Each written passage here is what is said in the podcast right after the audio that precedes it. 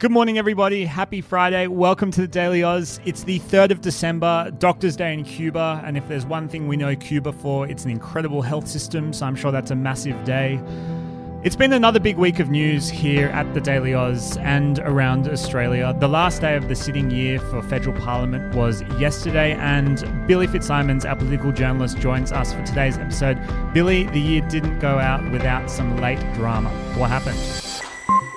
It was a very busy day in Parliament yesterday. Federal Health Minister Greg Hunt has announced he will resign at the next federal election. He shared it was for family reasons, and he shared quite a personal moment with his family, saying that on Sunday, both of his kids told him, "It's time to come home, Dad." Elsewhere in Parliament House, Minister for Education and Youth Alan Tudge has stood aside pending an investigation into abuse allegations made earlier yesterday by his former staffer, Rochelle Miller. During question time yesterday, Prime Minister Scott Morrison said, given the seriousness of the claims made by Ms. Miller, it's important these matters be resolved fairly and expeditiously. Tudge denies these allegations.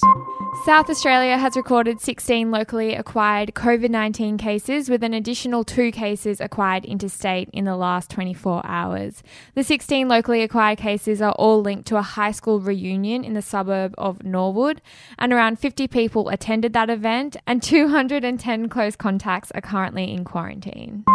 And today's good news. Today is not only Doctors' Day in Cuba, but it is also International Day of People with Disability. It's a day that celebrates and raises public awareness of people with disability, as well as promoting acceptance.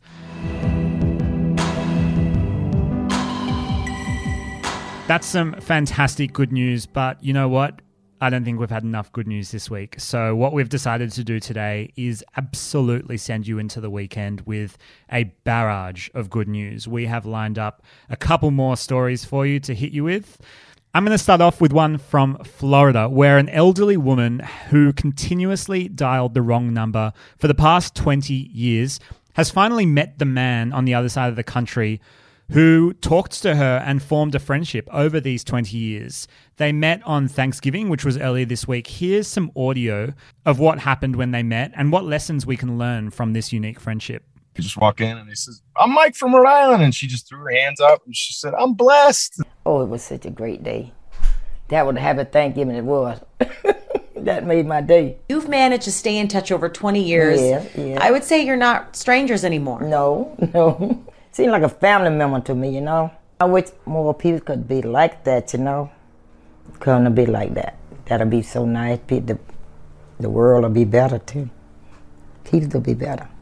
For those wondering at home, Gladys Hankerson was trying to dial the area code 401, but she kept dialing 410. And on the end of the phone, and the voice that you heard in that clip was Mike Moffat of Rhode Island. And Sam, you and Zara spoke about this earlier this week, but there has been an update and I think it's worth sharing. Canada's House of Commons has voted unanimously to ban LGBT conversion therapy, which is a widely discredited practice that aims to change an individual's sexuality or gender identity. As for the next steps, now that it has passed the lower house, the bill must now be approved by the Senate before it becomes law. There were a lot of cheers on the House floor when it did pass, with MPs on both sides crossing the aisle to shake hands and celebrate the moment, a rare occasion in politics. All those opposed to the motion will please say nay. There being no dissenting voice, I declare the motion carried. To some environmental good news now, and I hope you're really settling into the good news rhythm. We have some new research out of the University of Bristol as to how we in Australia can help rebuild the Great Barrier Reef. The study found that by placing speakers underwater that played the sounds of a healthy ocean, fish populated degraded habitats twice as quickly as other damaged environments. Absolutely phenomenal research there. They were inspired by other studies where scientists have broadcast bird calls to draw seabirds into particular environments, and they found that the same thing has worked underwater. One of the researchers said, "We realized that the fish might be hearing their way home." It was a big week for all of us with Spotify, getting our Spotify wrapped and thinking about the year that we've had in audio. And it's clear to me that next year's Great Barrier Reef Spotify wrapped should be full of the sounds of a healthy ocean. And just one more quick one before we sign off for the week. A Massachusetts man recovering from open heart surgery won $1 million off a scratchy given to him by a friend inside a Get Well card. If that doesn't send you off onto the weekend on the right note, then I think you better listen to this episode again.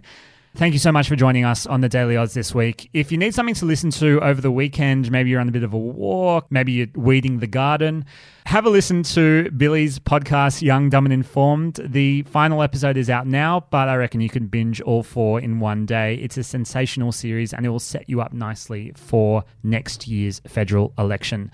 Have a fantastic day and we'll speak to you bright and early on Monday morning.